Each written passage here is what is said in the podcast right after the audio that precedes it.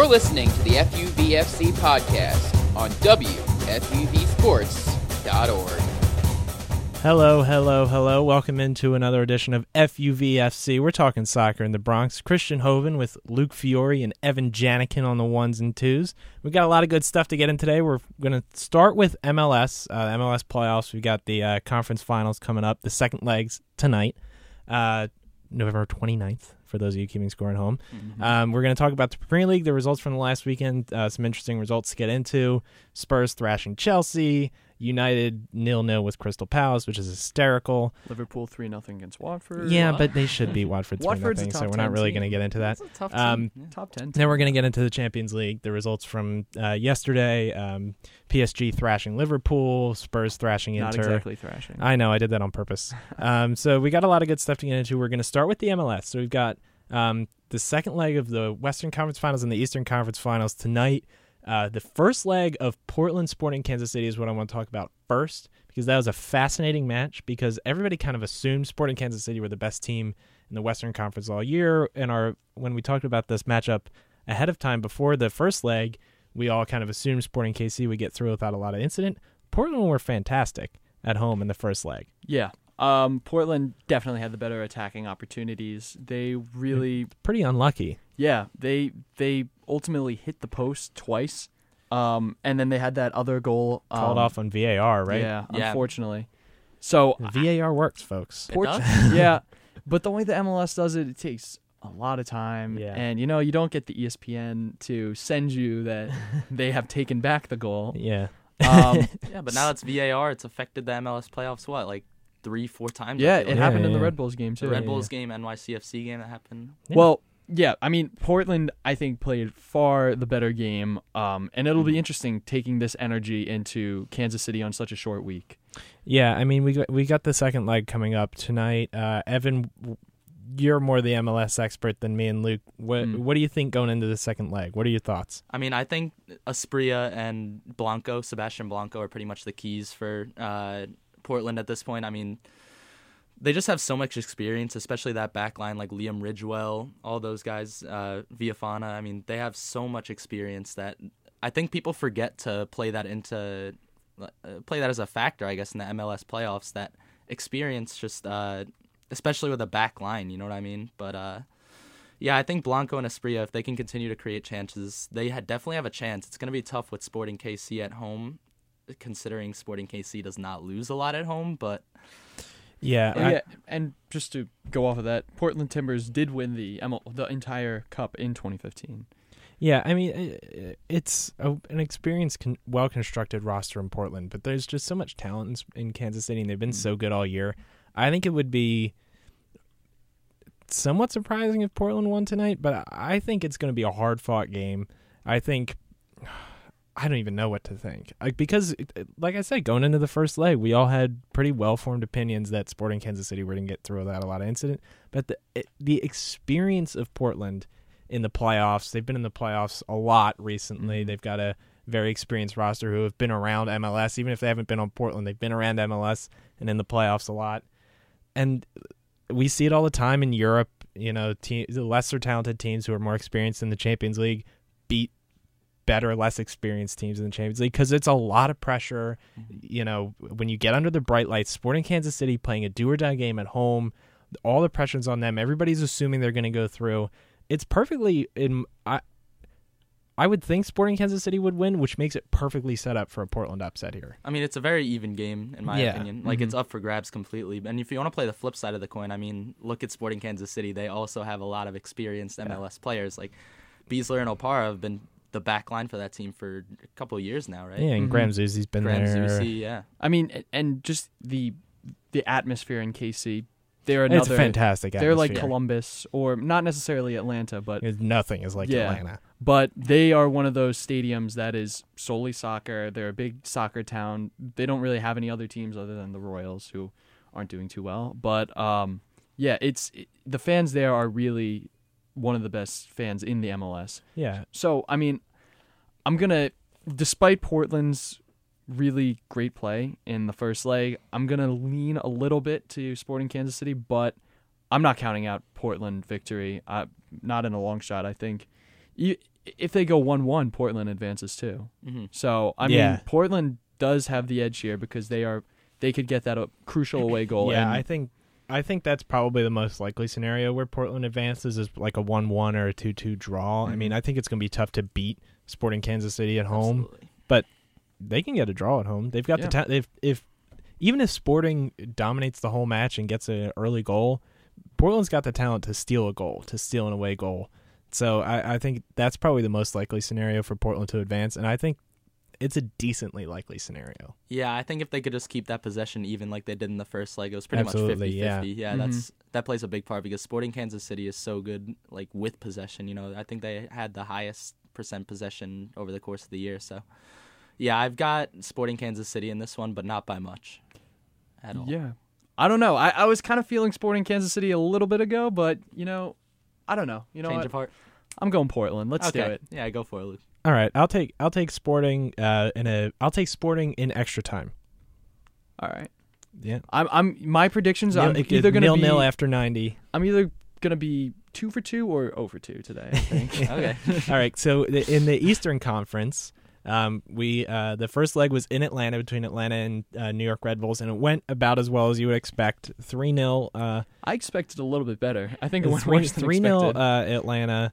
Um, and I want to talk a little bit about the tactics of this match because it was fascinating to me. Um, Luke, you were saying earlier off the air that uh, Red Bulls were trying to set up more defensively. Is that what you were yeah, saying? I it, it was just a little bizarre. They didn't look like they were coming out on the attack. They looked like they wanted to just kind of sit back, mail it in, and just hope for like a nil-nil draw, which I don't really understand That's that strategy. Yeah, that's not how the Red Bulls play. I mean, yes, they do have the best defense in the league, but Atlanta also has the best offense in the league. So Atlanta's home, not letting letting them score even one goal would not be great. I mean, it wouldn't be terrible, but three goals is definitely terrible. And then on top of that, not scoring that crucial away goal. So all that that would I mean, Atlanta's potent offense could just come into Red Bull Arena, score one goal, even if the Red Bulls scored four, they would have to score a fifth goal to advance, which is just it's just absurd. I Yeah. mean, it, uh, I don't know, but I- you know, then again, the Red Bulls did beat um they did beat Atlanta towards the end of the season at home without Bradley Wright Phillips, without Tyler Adams. So there is a chance. They did beat Columbus 3-0 at, in the second leg in the previous round. So while while Atlanta is not Columbus, I acknowledge that. Um, they still have a chance. Yeah, I, I, they they absolutely do have a chance. And uh, speaking of the ta- of New York Red Bulls tactics in the first leg, I loved Atlanta's tactics in the first leg. Um, moving Darlington Nagbe into the center of the mid midfield and pushing Miguel Almiron up the pitch was just such a brilliant attacking move, and it ended with a three 0 victory at home, which is huge. That huge late goal by Villalba just really sealed it. If it were two 0 coming back to uh, Red Bull Arena, I would give Red I'd- Bulls a chance. Red Bulls probably. But that that Villalba goal in the ninth, that's a Yeah, it's a dagger, dagger, on a yeah. short Dagger. week. Red Bulls were probably feeling pretty good to up 2 0 they or were down just 2 too 0. They- all game for no reason. Yeah, I just don't get why they ditched the press that they've I- been they just- using the entire season. Yeah, the strategy that gets you to the playoffs should be the one you kind of keep through the playoffs. Yeah, and, it uh, made no sense. I, Yeah. I love Bradley Wright Phillips, but he he's not going to score when you're set up like that. no. Like he's he's not the kind of he's not the kind of guy who's going to something out of nothing one against the entire back line. he's more of a Score. Harry Kane, but better, Yeah. I would He- say. yeah, but better. A little better. yeah. He's Right, like the better Christian? version of Harry Kane. he's you know, like he's, he's the like finisher. he's like if Harry Kane couldn't pass. It's a, Oh, yeah. yeah. Uh, If- Can and Harry had- Kane pass? He's the best passer in Europe, but that's Ah, not okay, neither we'll nor get to there. that later, I'd say guys. maybe Later. Jorginho. I'd throw out a lot of names. I saw that before thing that you retweeted Kane. during the week, Christian, Yeah, of his yeah. long passing Yeah, ability. So, it's but we'll get to incredible. that later. So uh, we've got the second leg of the Eastern Conference Finals tonight. Just quick uh, rapid fire predictions. I'm Luke. gonna say the Red Bulls win, maybe three two, maybe three one, but probably Atlanta advances. I've got a draw. I got 2 2. I think Red Bulls get a goal early, but I think Josef Martinez and Almiron just completely overwhelm them after that. Yeah, I think I think probably Red Bulls to win the match, Atlanta to advance to the MLS Cup Finals. So it sounds like we're we're uh, kind of lining up on Atlanta Sporting in the finals, which I'm probably going- which Good. probably Red Bulls, Portland. okay, let's do it. okay, so then the other big MLS news from today is David Villa leaving NYCFC, apparently for Japan, though that really Mhm. hasn't been too confirmed yet. Um, either way, no matter where he goes, if he retires, if he goes to Japan, if he goes to China, back to Europe, he's leaving NYCFC, which is a huge blow to NYCFC after losing Vieira.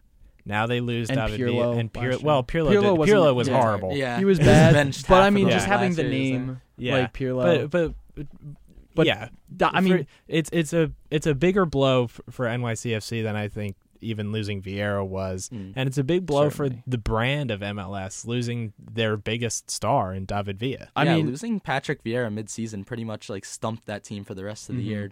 Dome couldn't get it right all year, so I think losing Villa could be even more catastrophic. and then between Pirlo, Vieira, Villa, and then also don't forget Jack Harrison left. Yeah. Yeah. to go back the to Man blow City. my heart. Yeah, Yeah, Jack Harrison I was love a Jack phenomenal Harrison. player. loved him. Um, but I, I think that Villa retiring wouldn't be as detrimental as him necessarily leaving, and him leaving wouldn't be as detrimental as him leaving to go to Japan, which is an interesting decision because as as we've seen, Zlatan just left to go to AC Milan, which, Which, is a puzzling move for AC Milan, but I don't. I mean, Zlatan's still like Zlatan's skill set isn't really. You can't run. Yeah, I mean, but No. he, he couldn't really run that much ever. But pairing fair. him and Higuain are they're two good finishers. Zlatan's skill set doesn't really diminish. But anyway, um, I think that going to Japan is interesting because I understand a move to China. The MLS barely pays their players. It's it's sad. It's, the league's not going to grow unless they start paying them money comparable to the other international leagues or even the other American leagues where they can recruit American players rather than playing football or baseball, basketball. But Japan is just an interesting decision, and I'm not sure why Villa would do that. Um, I know Fernando Torres and Iniesta both left for Japan this past uh, transfer window, which I was also I thought was a big hit to MLS because those are two guys that would fit into MLS perfectly. Yeah, absolutely. I think th- I th- yeah, I think the I Iniesta and Torres going to Japan probably would be what pushed Villa there. Mhm. I don't think he he probably doesn't he probably wouldn't go to Japan if those two hadn't gone ahead of him. And I think that you're right that Iniesta and Torres going to Japan instead of MLS is really a blow to MLS's brand as well. It it wasn't really talked about when they both did that, but Mhm. it's because it's brutal you know because when- MLS is the retirement league, Yeah. not Japan. Schweinsteiger, Zlatan, Rooney, like they were they were racking them in, and now Zlatan's leaving.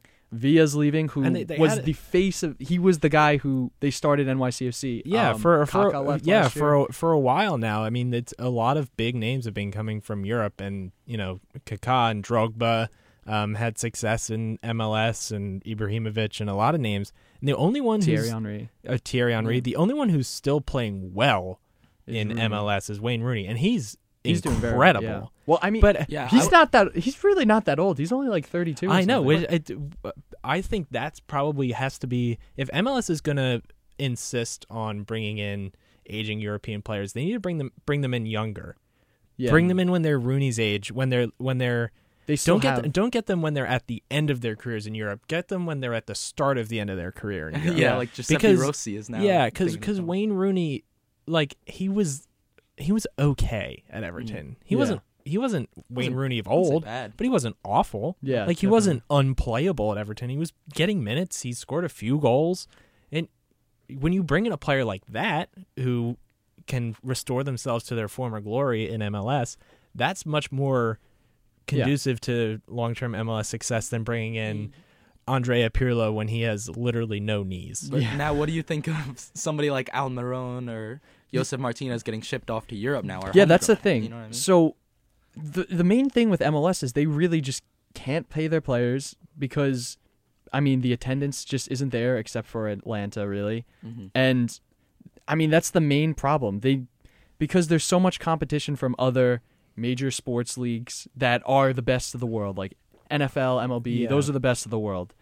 MLS is not even close. They're probably not even at the EFL championship. And- in and a the- big market like New York, you don't even have a New York stadium. Like you know, you have the one in New Jersey, but that Yeah. doesn't really count. And then And- Yankees, their players are playing at Yankee Stadium. It- and, it's and, not- and the problem the problem with bringing in players like uh, bringing in the European players or even with bringing in young talent like Martinez and Almiron is that they're not bringing in young American talent. Yeah. So Miguel Almiron and Josef Martinez have no allegiance to Atlanta or MLS. They didn't bring them up through their academy. They didn't They're Miguel Almiron is from Paraguay, Paraguay, and yeah. Martinez is from Venezuela. Mhm. They've no they've they have every reason to use MLS as a stepping stone to Europe. You can't blame them for leaving Yeah. for Europe. and now even can with you- um Klin, Jurgen Klinsmann, he wanted he specifically wanted his players to leave the MLS and get Yeah. Yeah. quote unquote like how real are you ever going to make the MLS attractive if it's The thing I, is, I, I think I think I think Jurgen Klinsmann was right in that at I- that time. yeah. And I think the only way MLS is going to grow is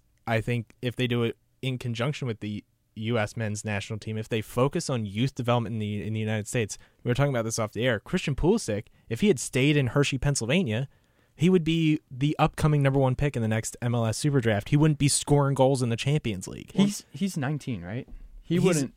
He's not even at the age of graduating college yeah, yet. like like I mean- he he would be playing college soccer right now, and he'd be whatever team he was playing on would be the number one team in the country. But he he wouldn't be scoring for Dortmund in the Champions League. Like that's Yeah. incredible. The thing is with with America, see in Europe for soccer and even in like Dominican Republic for baseball and stuff like that, they end up not really going to school and just playing their sport, either baseball or soccer, which is not really I mean America doesn't prioritize that, I and, feel like. and and MLS tr- MLS tried to build a league that resem- that more resembled the other Yes. American sports leagues With the than draft. European soccer leagues with the draft, with the emphasis on college soccer. and- yeah, it's stuff like that. it's just not the way soccer works internationally. And by the time they graduate college, they'll, they're 21, 22. I mean, you look at Kylian Mbappe, Trent Alexander Arnold, John Yeah. Luigi Donnarumma. Those guys are like 19, 20 years old. You're Yeah, taking away Christian some of the best years. Yeah. Yeah. the best years of their life. Whereas the drop off in baseball or football or other American sports is 26, 28, and the- 30. and the- and the soccer, it's it's younger. It's 25, 26. And, And- then after that, And then the the best young American players on USMNT play in Europe, not just Pulisic, but like Josh Timothy. Sargent, Timothy Weah, uh, Weston McKennie. I mean, these guys play in Europe because when you're 18 or 19 and you're in Europe, you play or you get loaned to a team that's going to play you. Like you're going to play at a high level. And then you look at like supposed homegrown talent like Zach Steffen, but what he only played two years in college, and I think went over to Germany and Yeah, then came back to yes. Columbus Crew, and is now getting sold for ten million to Manchester City. So Right. what kind of precedent does that set? the thing is, the league I love A- Zach Steffen. Yeah, A needs to pay more money. I mean, it would be great if they were subsidized like the government, like China, but we all know that's not going to happen. But they need to pay money at least comparable to other American sports because the thing is, Americans have so many options they could choose from: basketball, football, baseball, lacrosse, stuff like that. So the money in football, basketball, baseball is so much more than the MLS. So they have incentive to play for these other um, leagues, which are more attractive to Americans because people don't really even care about the MLS that much, and they would have to leave to go to another country to get paid or to be at the top of their game. So the MLS just needs to completely rethink everything that they're doing if they want to be ever, ever able to attract foreign-born uh, players at a young age or even keep Americans before going off to Europe.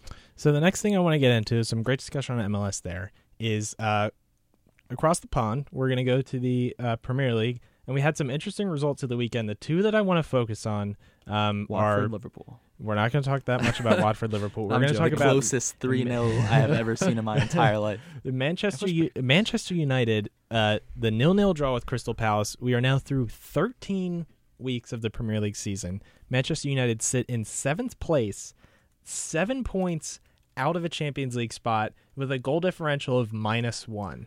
How It's many just ex- pathetic. how many excuses can Mourinho possibly The thing is, have? I, I I wish Jackson were here, and I love Yeah. the fact that it's just every time you think Man U is like they're gonna fire Mourinho, yeah, they get the nil nil draw against Crystal Palace. All right, great, but they come out and they're beat they're Juventus. zero zero Yeah, they beat- against Young Boys until right at the end of the game they score. Mourinho is throwing the water bottles or whatever. His job is saved until the next screw up, and then somehow he'll get saved again. It's just I feel it's comical because it's the- yeah. it's terrible for the Man U fans, but it's wonderful for all of us who are not Man U fans. oh, it's poetic. just seeing the cycle. It's like again, it's like being a Mets fan. It's just the inescapable cycle of disappointment until Mourinho's gone.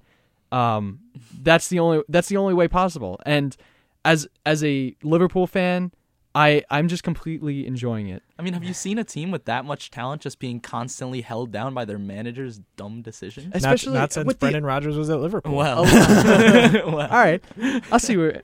I- I mean, just bringing in Alexis Sanchez and as like your your main guy in the transfer window last year, and then now he's just sitting the bench. It's Yeah. just it's just so wonderful. to mind-boggling. Yeah. It's it's crazy. All right, so the the other um, Premier League result from the weekend is the the Spurs Chelsea match.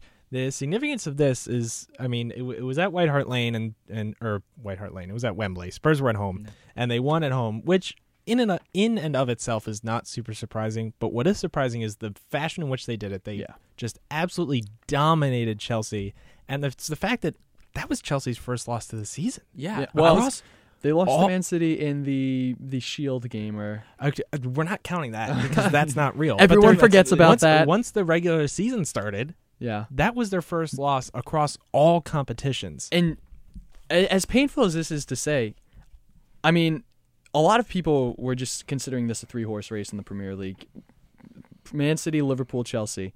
But now, you look, Tottenham is now in third Third place. place. They have completely blown Chelsea out of the water, and they'll force themselves back into the discussion for this Premier League lead. Yeah, Yes, I was th- I ask think- you guys if this was like a testament to Chelsea just playing poorly, but I No, think that I- was I just th- Tottenham Well, completely actually, Chelsea did play. I think very was- poor. Their defense Their was their defense they was missed their poor. defense Oh, was abysmal. Luiz. it was it was Rudiger played terrible. It was Oh, weird. Lu- it was a might have been weird worse game. than David Luiz. Uh, to be Luiz and Rudiger were awful, but Yeah. what I will say about Spurs in that game was Pochettino's tactics in that game completely neutralized Jorginho and Kanté. Mhm. They were non-factors. I mean, and Jorginho, I that's if you're gonna. That is literally the game plan you got to Like- go with if you want to stop Chelsea because those guys, everything runs through. The, they don't necessarily have. They have got Hazard, but they don't really have. They've got Giroud or Morata at striker.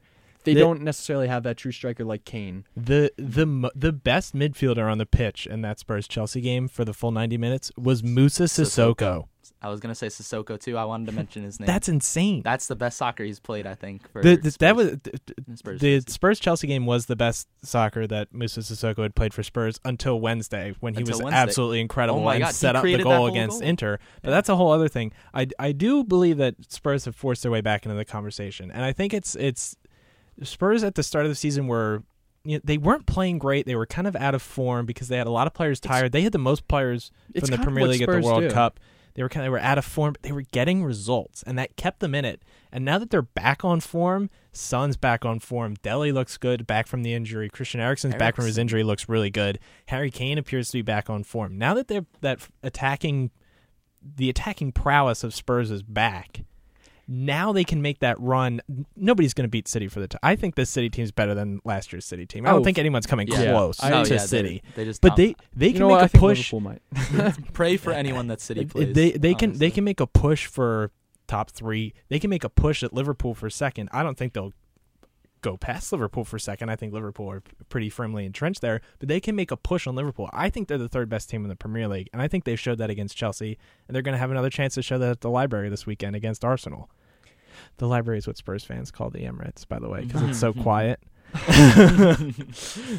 Yeah, um, this this game against Arsenal is going to be another big test because Arsenal ended up tying Liverpool. They've been playing great Arsenal have soccer. haven't been lost playing since well. like September. Yeah, They they're playing really good, and Aubameyang and Lacazette are lethal Oh, together. and Yeah. now putting Aubameyang up top is making him even more dangerous. in my yeah, opinion. and is is Foyth going to be playing on? no, center I? I think it'll probably be um, Vertonghen? Vertonghen and Alderweireld. okay, Well, I mean, Thank tho- goodness those are Spurs two of the most experienced center backs. I mean, but Lacazette and Aubameyang is just they they're they're really scary for any team you got to face.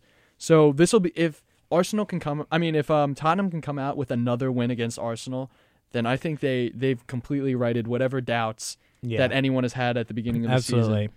And I, I I like to see them getting contributions from players other than Harry Kane. I like to see Son Heung-min score. I like to see I Dele Alli. Dele Alli has been fantastic this season, and he's Mm. not sc- he, over the past year or so. He hasn't been scoring as much as he did that season where he scored like 25 goals across all competitions. But he's been dropping back more. He's been creating more. He's been fantastic so far this season. I was glad to see him get the. He always scores against And Chelsea. and though. you know does. Kane's going to start scoring Yeah. even more towards the yeah, end of the he- season. I mean he he's always he's does. he's been off form for the first 13 weeks, and, and he's he's got seven goals. The, yeah, uh, he he's been out of form, and he's he's still scoring that much. All right, tied so- with Salah. Yeah, whatever. so, Even though Salah has not been playing well Yeah. at all. yeah, okay. Um, so Is he back? you can No, say that. Not again. back. Not back. Certainly not. Okay, so then we're going to talk about the uh, Champions League a little bit. So we're going to mostly focus on the Premier League teams in the Champions League. Um, so the big results from yesterday: um, Spurs one 0 at home against Inter. Um, Liverpool uh, losing two one to PSG. Those are the two big results. I'm gonna for 90 seconds set your watches. Let Luke Fiore Yeah, have the just let him floor on the PSG Liverpool game and go. All right. So the thing is that Liverpool completely were the better team throughout the game. They did not play well in the first half, but PSG did not have a good game overall whatsoever. They played pretty poorly. Their defense was very prone to mistakes. They gave up the ball inside the box multiple times. Um, it just wasn't a great game of soccer. They also stalled literally, I think, every play. Someone went on the ground, stayed down there for two minutes because at the second half they knew that Liverpool, it was a matter of time before they were going to get a goal or something, which they eventually did not. But I mean, they you could tell that PSG was just going to sit out that 2-1 lead and try and take it to the end of the game. To that point, um I'll talk I'll, I'll leave the penalty uh for just a little bit later, but Neymar did not have a good game. Um despite him scoring a goal, he was not good. He was completely neutralized. That rainbow kick, we were talking about it before the game um before the show, but y- you could do that if you're the one scoring the two goals or three goals. You're having a you're completely dominating the defense, but it's just it's just shameful when you're having such a bad game when you're on the ground for at least a 20 minutes combined. I would say Neymar was probably on the ground for, which is not an overstatement in the slightest. But I might be over my time limit. No, that was you've you've got three seconds. Okay. Uh, you know what? All right, now your time's up. So we'll I- talk about the penalty. I will say bit. this: I, I saw a lot of complaints after the game, specifically from Jurgen Klopp in his press conference about uh, PSG time wasting and uh, laying on the ground a lot. And to that, all I have to say is Liverpool had one shot on goal, and it was the penalty. Yeah, no, Liverpool did Liver- not. Liverpool did didn't create not any deserve a result. They did. No. Uh, they. Yeah. Uh, they completely yeah. dominated the game and everything except shots. They, they just were not good. Only- Solid. They only had fifty-seven percent possession, and they had they had eight shots, one on target. PSG had twelve shots, eight of them were on target.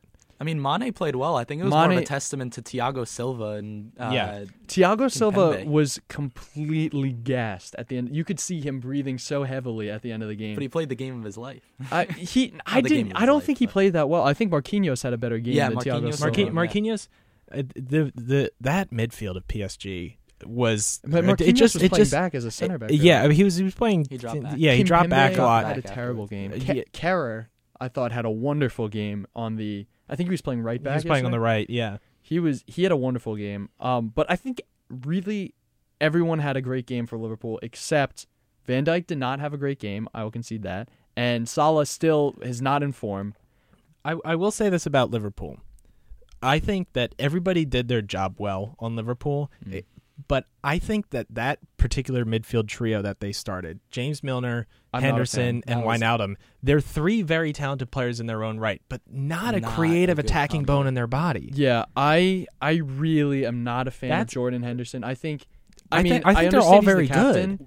and I uh, yeah, but it's either Milner or Henderson for Yes, me. you can't you can't. And I think. Milner's far better than Henderson. So I think Henderson needs to sit the bench, and they need to bring in Keita or Shaqiri, Shaqiri. I think Shaqiri. Yeah, Shaqiri. He's one or the, Lallana. Even he's an attacking midfielder. Shaqiri's one of those players who, like, when he's surrounded by quality, he is Yes. like more Yeah, quality. You know what I mean? yeah, He can't I- run a team, but when he's playing alongside such good players, I think he should have been brought on a lot earlier, in my opinion. I But maybe I agree, just me. but yeah, at the beginning of the game they were playing defensively, which is why I understand why they had those defensive midfielders in.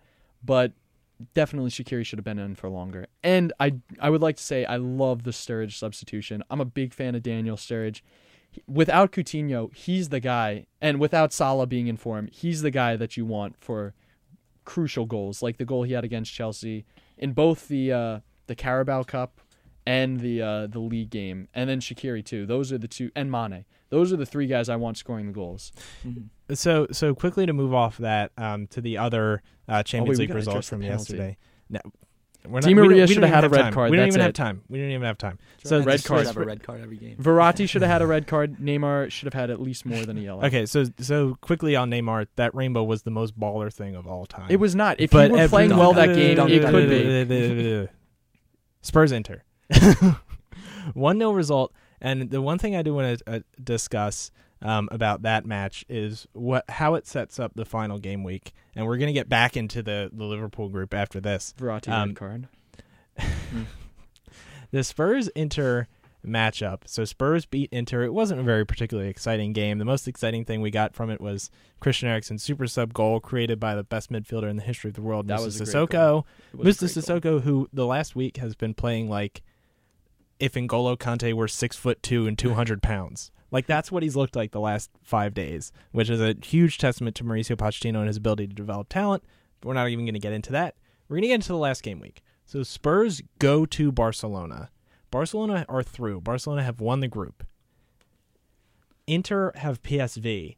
Uh, Where is that match? Is that uh, in Ooh. Milan or in the. Netherlands?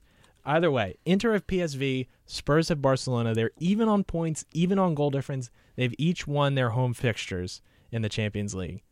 Yeah, Luke I believe it's I believe it's at Inter. It's at Inter. Luke Fiore, do Spurs have a chance? Yeah, there's no doubt that Spurs have a chance, but I think it's a really small chance. Inter at home and Barcelona at home. Now, Tottenham would not only have to beat Barcelona, but they would have to beat Barcelona by more than Inter beats PSV at home. Yeah. Well, they're even on goal difference. So Or- if, if, or they Barce- if Spurs tie. beat Barcelona by the same amount that Inter beat PSV, then it goes to away goals from their fixtures, and Spurs would go through on that. Spurs would go through because because they, yeah. they they lost two one at the San Siro. Regardless, I think Inter will beat PSV by more than one nothing, probably two nothing. yeah and I would say that Spurs probably tie or lose. I don't really see a scenario where they win at The- the- Barcelona. The, scenario I see Spurs winning is if um, Barcelona decide that they've already won the group and it's not worth it, and more than one of Messi, Suarez, and Coutinho sit. I don't think they're going to sit. I, they're they're probably not. not, going to sit all three of them, and they probably won't even sit two of them.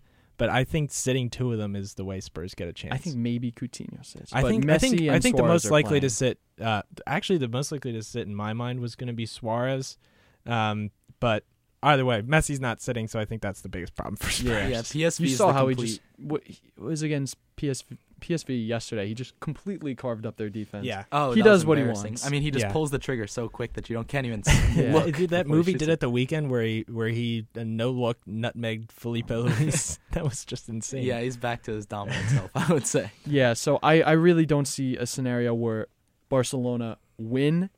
Um, so that would mean Inter needs to tie, uh, in order for I mean um for Tottenham to win. Sorry, Yeah. Yeah. in at Barcelona. So that means uh Inter would need to tie, and Tottenham would need to tie, and then Tottenham would end up going on. Which Mhm. I there's a slight chance of that, but I think it's way more likely Inter advances. All right, so we got to wrap this up. Um, quickly, the last game week, we've got Liverpool and Napoli at Anfield. Um, so very quickly, just round robin, who gets who gets through in that group? I'm confident that Liverpool will win 2 nothing at home against Napoli or 3-1 at home against Napoli. They'll get the two goals that they need uh, in goal differential to advance. So I'm confident Liverpool's going to advance. Are we ready to say that PSG is better than Red Star Belgrade? I'm ready to say After the that PSG is, is I- I'm ready to say that PSG is better than Red Star I Belgrade. don't know. It's amazing A that they lot got of four team- points in that group. That's I like, mean, Red Star Belgrade but they're minus nine on goal difference. I know, but they still pulling out. but four that's points because they is- lost like 6-1 to PSG, I think. I feel like it's kind of like how they're other a tough countries team see to like play the World when Cup. they're home. they In are a tough team to play at Belgrade. very tough team to play. So I wouldn't. I mean, I'm not. S- You never know. Lazio and Liverpool had a lot of trouble with those uh, with Red Star when when they were in Belgrade. So you never know. I mean, but feel still, like- Liverpool would need to win by would need to win at least by one goal. I don't. I just don't see where the goal's going to come from for Liverpool. I mean, it's Mm. They it- haven't been convincing. they me. beat PSG at home. So I think then there's reason to believe that they can beat Napoli at home. I, I I think they absolutely can beat Napoli at home. I just I don't really see where that goal is coming from. Yeah, I, mean, think I think Liverpool's biggest problem has been for a while that Roberto Firmino is very good, but he's not a lethal finisher. He's yeah. not a lethal finisher. I've, I've been all saying the they other- should play him at center attacking mid and Yeah. put Sturridge in at striker. Yeah, he's not a lethal finisher the way City have lethal finishers, the way Spurs have Kane. Especially with Salah not in form, you Yeah. need someone. I mean, Mane is Arsenal good, with Aubameyang. but it- it- I think Liverpool lack that lethal finisher, and I think that's going to be their problem. I, I think that they they could probably beat Napoli. I don't know if they're going to get the, the two goal advantage that they need to go through. I'm gonna I'm gonna pick Napoli to go through in that group with PSG. Um, so we got to wrap this up. Um, it was another good episode of FUVFC. Um, if you would like to get angry at us for our MLS predictions or our Champions League predictions, yell at us on Twitter. We're very good at that. mhm. Um, yes. for Luke Fiore, Evan Janikin, I'm Christian Hoban. Have a good day.